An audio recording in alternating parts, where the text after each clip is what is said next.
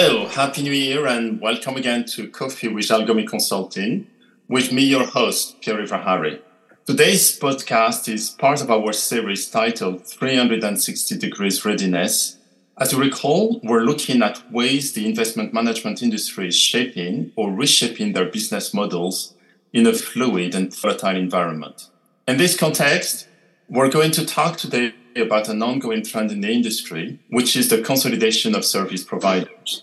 To discuss this topic, we're joined by two senior experts from the industry. Junaid Kabir, who is joining us from Luxembourg slash Belgium. Good morning, Junaid. Morning. And Stephen O'Brien, who's joining us from Dublin. Good morning, Stephen. Morning, Pierre-Yves. Both Junaid and Stephen are partners with the consultancy Parva Consulting, which operates across Italy, Ireland, and Luxembourg. The recent news of the acquisition of RBC Investor Services by CACEIS follows similar transactions across the industry. A few pressing questions must come to mind to exos overseeing global fund operations and who outsource their activities to service providers. What is the rationale for such transactions? What are the benefits for the entities involved? What is the impact of such transactions for my firm and my clients? What's more, acquisitions or mergers of service providers pose significant service and operational risks, which investment managers must mitigate and proactively manage. We'll examine this in this episode and discuss how to future-proof operations when service providers are consolidated. We're delighted to have both Junaid and Stephen on this podcast as part of a collaboration model that our consultancies are starting to develop. On that note, can I ask you to introduce yourself, Junaid and Stephen? Thanks very much. I have 30 plus years of experience in various industries. I worked in the petrochemical business for many years and then switched into the financial services. I switched from being somebody that the banks were interested in giving me money to the other way, where I started giving money. I've been based pretty much all over the world. And the last five, six years, I've operated out of Luxembourg, supporting the uh, consulting of asset servicing and asset management. Brilliant. So you're, you're on first row observing what happens with service providers. It's a very interesting position. We, we have a very wide sort of not just knowledge, but conversations with different parts of our business. And then because we're a specialist firm, we get asked many intricate questions within our area of expertise. And that's been really interesting and eye opening. And it gives us a very personal view of how we can support our clients when they go through any particular process. Thank you, Junaid. How about you, Stephen? Can you tell us about you? My name is Stephen O'Brien. I'm the Parva Irish business. My first job was for an asset manager here in Ireland, not just uh, working with the asset management functions, but actually doing the fund administration within the asset management organization when in those days there was a trend to keep the administration and the asset management together. I moved in the late 90s to Luxembourg actually where I started to learn a lot more about the cross-border business and then I returned about 10 years ago to Ireland where I worked within business transformation within the fund services sector. Uh, in 2018 we set up the Irish business for Parva. Parva was born in 2005 in Milan. The original idea was that there was a gap at the time where it was felt that the consulting offering uh, in the market, certainly in Italy, maybe lacked some of the industry knowledge in terms of its delivery of consulting and advisory to the sector.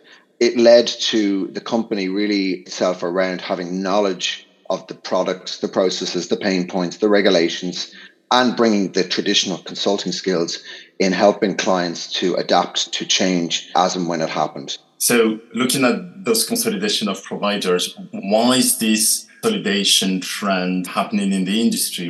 What's behind it? Is it a reflection of anything special we need to understand about the fund industry?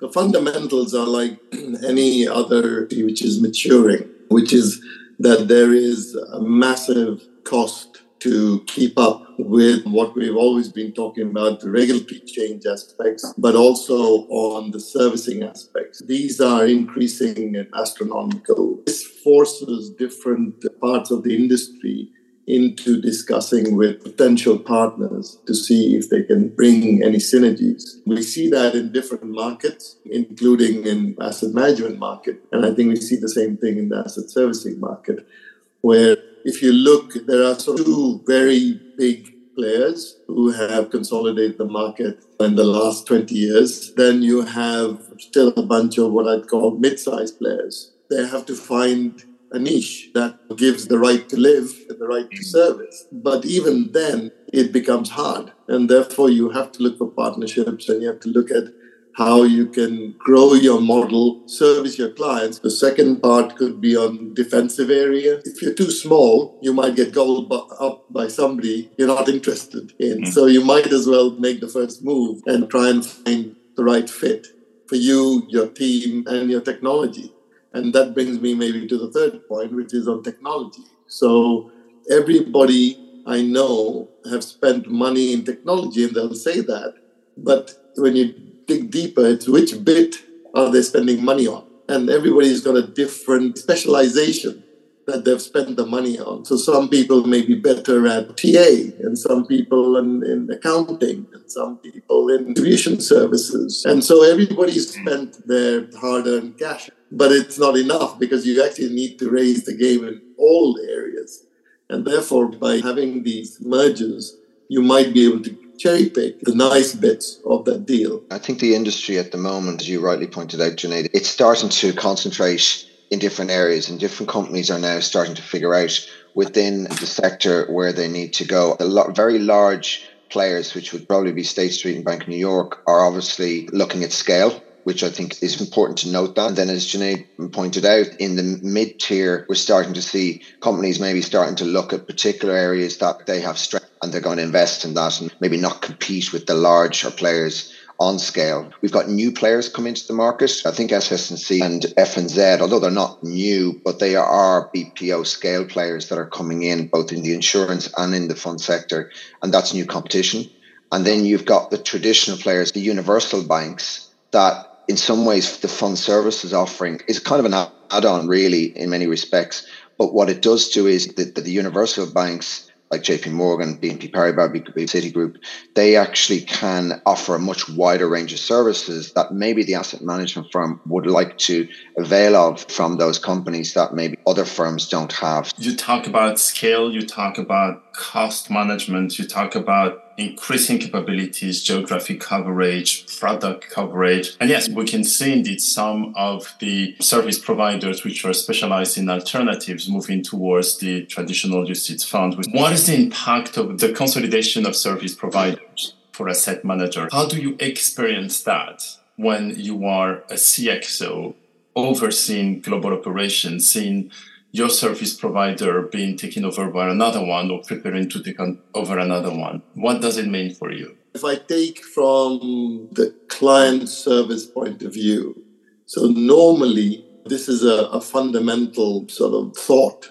when these mergers happen is like, how do we better service the client? Because mm. at the end of the day, you're not going to spend a bunch of cash acquiring somebody or merging and not give better service. Now, the service may come in different areas. If I take just on what we call CRM or client coverage, in general, when you have this kind of mergers, you have an expanded client coverage team because different companies have different ways of looking after their clients. There are different models. There's the model where you have the sales is very pure, the client relationship manager where it's only relationship and then you have a client service manager who does the service delivery part. Or you have a mix where the CRM does both service delivery and the relationship management and helps the client on understanding different products that you have on your portfolio as a service provider. So th- th- there are different nuances, and there's geographic. Some people put focus on language skills, other people on technical skills to support the client these things normally should add up to a, a positive as an asset manager looking for these things. The other thing that I would see from my point of view is, in general, the coverage, i.e., geographic coverage, should expand. Otherwise, it doesn't make sense. So, if that happens, then the distribution capabilities should increase. And therefore, as an asset manager, this is something fundamental is how do I sell my product further and faster? and having the building blocks, having registration capabilities or paying agent capabilities in more countries and having the network, whether you sell via a banking hub or via IFAs or family offices, they normally have the local presence. So, from my point of view, those are the positives that come out. Now, on the negatives, and it could be that there's some changes in reporting style. And myself sitting there as a CXO and asset manager might say, well, I want everything the same. Well, uh, yes, we could do that, or we could give you something better or faster or perhaps cheaper. So, on the reporting areas, there could be different tips that come out or capabilities that come out, whether it's in tax reporting or in fund reporting, in fund distribution reporting. Great. So, you talk about enhanced servicing, enhanced geographical coverage, which supports the distribution model of the asset manager, maybe some risk on the servicing model or some of the reporting that's being done. Any other impact you can identify to or are subject to one? There's a couple of things I want to say in this. The first thing is, uh, and in most European jurisdictions, including the UK, there's definitely a focus now on the governance of outsourced service providers. So there is a regulatory driver. I personally think that if you go past the regulatory needs to better govern and manage and oversee your service providers, there is a secondary point, which is as an asset manager, really want to be screening the environment continually for either opportunities or to future proof or protection to get any risks to your business. And I think you don't need the regulator to tell you that. This, I think, is good, should be good business practice. What I do think is interesting is really from the buy side is what do you a want from your service provider? And that's really linked to your strategic kind of work that you should be doing over sort of five or ten years and trying to work some of that out. And then looking at your service providers and saying well where are they going? Where are they investing in their business? Why are they acquiring these companies? Is it a defensive play or is it actually a growth play? And I think when you start to look through the marketplace and really just keep up to date with what's going on, I think that will help you also with your outsourcing strategy. The other thing I wanted to say is that if you look through the companies themselves, we do a lot of work on tendering for clients who go out to go to market and are looking potentially to move their TPAs and what we find is that you can go through the considerations of the product, the functionality, the cost, the risk, the servicing, but there's a whole lot of components that you would evaluate in a tender process. The one thing that actually comes out, I wouldn't say surprisingly, but culture is a very important criteria that sometimes is under understated. And the culture, I mean the cultural fit between the asset manager and the, the TPA or the third party administrator whereby the whole process and the engagement and the chemistry between the two it's really important because we talk about the fit and where are you're going into the future what are your intentions what are your investment strategy to meet and align with the asset manager's journey.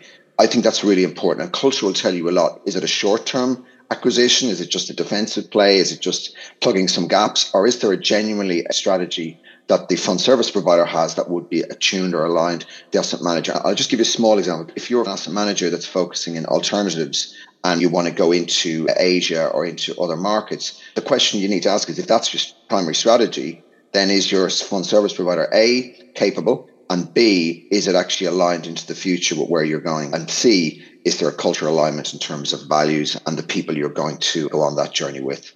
So we're talking about moving from a position of merely working with the service providers to lifting up the conversation that talking about having a strategy and a governance around the management of your service providers. Our experience, our collective experience tells us that this conversion and transaction of service providers pose significant operational risks. How do you prepare for that? How do you mitigate that? I think that one is just following on from what Stephen's saying strong governance already helps because then you have a framework of what's required and therefore if something like this affects you where there's a change or there is a forced transition then you have a methodology which is the fundamentals in your operations and you just have to transition that into the new environment but you're not starting from zero. This is a, a, major issue, I think, in the marketplace where many people put this off. We will make the decision. that when we move, and of course, Stephen and I are very much involved in many RFPs for asset management firms where they make the decision. Mm. But this is not really them making the decision. This is being forced upon by an external situation. And therefore, having at least a pocketbook, a guidebook, which gives you what do I do, who do I call, where's the red line to call and say, I need a bit of help. I know that I've got this, it's working fine. I really don't want any change. I accept that this is going to happen and it's going to impact me. How can I gate this? And how can I mitigate the risk? So having a strong governance model helps. And by that, I don't mean, at least from my point of view, that you have a super duper chief compliance officer. I mean that the robustness of the operational framework. That's the key. If you're going through a scenario or you've gone through a scenario, have you documented it? And most people haven't bothered. So this is sort of the hard graft. You need to have this basis. You need to think about the world as is today, where there's a bunch of friendly and unfriendly activities going on and keep that in mind that it's going to affect you. And by the way, for an asset manager, it's not just their service provider, it could be their distribution channels which get affected. So there are different areas to look at in this field. If you understand some of the consequences of the change, new legislation like DORA, which is resilience in the UK, I mean, this is a fundamental thing which has got nothing to do with, if you like, the M&A activity as such, but it does. And part of, if you go back to the first question, part of that defensive strategy of the service providers is how do we manage with these new legislation ourselves to support our clients? And as an asset manager, you need to think about, well, what does this mean to me now this is happening. Now does that mean that the m&a helps me because i have a better more robust service provider who's going to give me that depth that i need on a particular topic? Or is it creating more issues? These thoughts are important as actually doing the day-to-day delivery. On that note i may pose a question to stephen are we talking then about a lift up of the outsourcing conversations from the CXO's office to the board?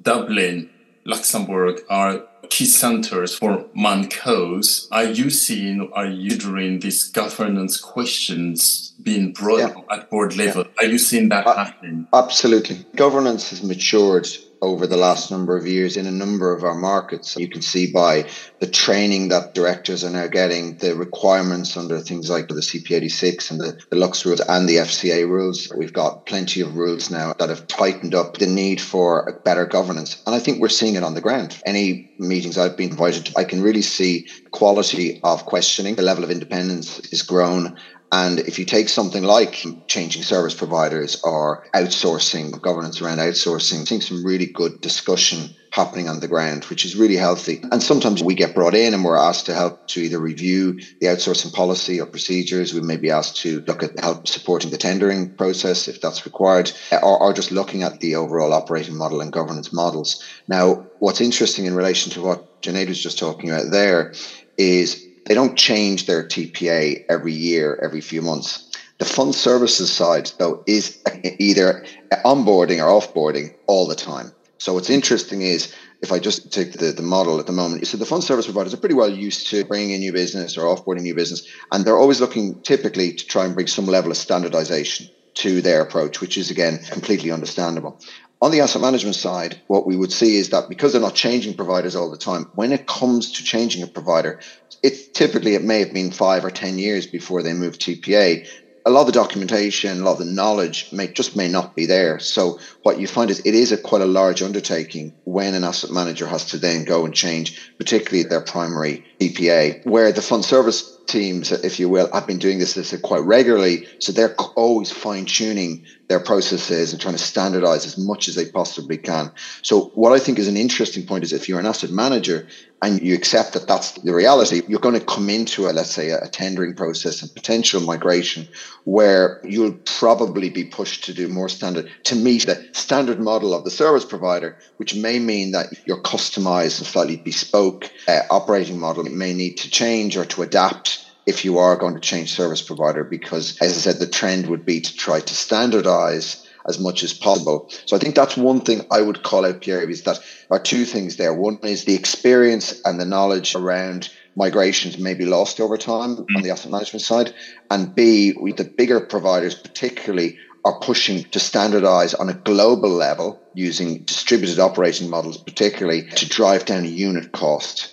That's brilliant. So we've covered why is this happening? We've covered what is the impact for this Exos team, and we've seen how the future profit of operation is really a combination of work on the day-to-day level and in the boardroom. Can we conclude by asking you where do you think this is going, Junaid? Stephen, what would you say? There's so many things going on. The fundamentals are still on resilience. People are looking at, and I don't mean it on just the legal aspect of it, but actually on fund performance, etc. And everybody is busy with it.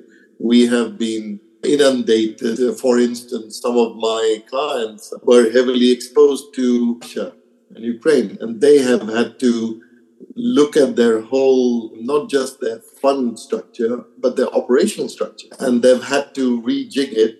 And those who don't do it in house, who use a service provider, have had to adjust rapidly a bunch of things, including sanction mitigation, including finding new products because some of those clients are valid and they want to still invest in certain areas. So it's this rapid movement that's important. So I think looking at these movements, whichever the M&A is, and we've talked about distribution M&A, asset management M&A, asset servicing M&A, it's the speed where you can sort of settle in is the important bit. I think it's a bit of a crystal ball, right? I think in terms of M&A, that's where the question was asked, Pierre, around that area. I think what will happen is, as probably happens in most markets, is it'll follow the ultimately the investor. It'll follow where the investors take asset managers and then the asset managers lead the fund service providers. I think that won't change where I think the future holds us. And the future is not not defined yet. I actually think what's going to probably be two or three things. I'll make a prediction, Pierre. If how about that? I think the M and A it'll continue to the point where the bigger players buy firms. They're buying, let's call them providers in in areas of like the alternative side. They're building out their product and their capabilities by acquisition as well. But what I think what may change in the future is the investor and buyer behavior. So I think where probably when we start to see the Gen Zs and millennials come through in the next wave, what's their buyer behavior? Are they going to buy traditional long mutual funds on scale? Or are they going to actually take control of their money and potentially invest in a very different way? And I don't think that's really unfolded yet in terms of we don't know. That could change the way you distribute funds, the way you engage with customers, the way you educate customers in terms of investing and helping people become more financially literate, which is a big subject, I think, out there as well. So I think on a longer term level, the, the marketplace may change. We also have the digitization journey with digital assets now becoming a bit more commonplace, tokenization, which I think will come back, even if crypto is slightly the market, it's uh, hurt at the moment. I do think DLT or distributed ledger technology won't go away. I think there's actually still some value to be got in there. So from an M&A point of view, I think just take the status quo, right? So I think it'll keep tipping along, Pierre, but I do think it's got probably a cap as to how much more we'll see out there. I think what what would be interesting for, to look at though is what is the disruptive forces that may actually change the face of the market in the next 10 years the level of change that can happen in a short space of time and could impact the nature of future mergers and acquisitions. Thank you, Stephen. And it's a really good way to conclude because what I'm hearing is ties back to the podcast, which is 363 degree readiness. And what I'm hearing is be ready, look at your investor behavior, the servicing behavior, look at the macro and global map, and it will have an impact on the way you will be servicing your population and the impact on your TPAs. Junaid, Stephen, thank you very much for joining our podcast today. Thank my you pleasure. very much. Uh, we look forward to it. Thanks. Yeah, my pleasure. Thanks, Pierre. To our listeners, I hope you enjoyed this conversation as much as I did.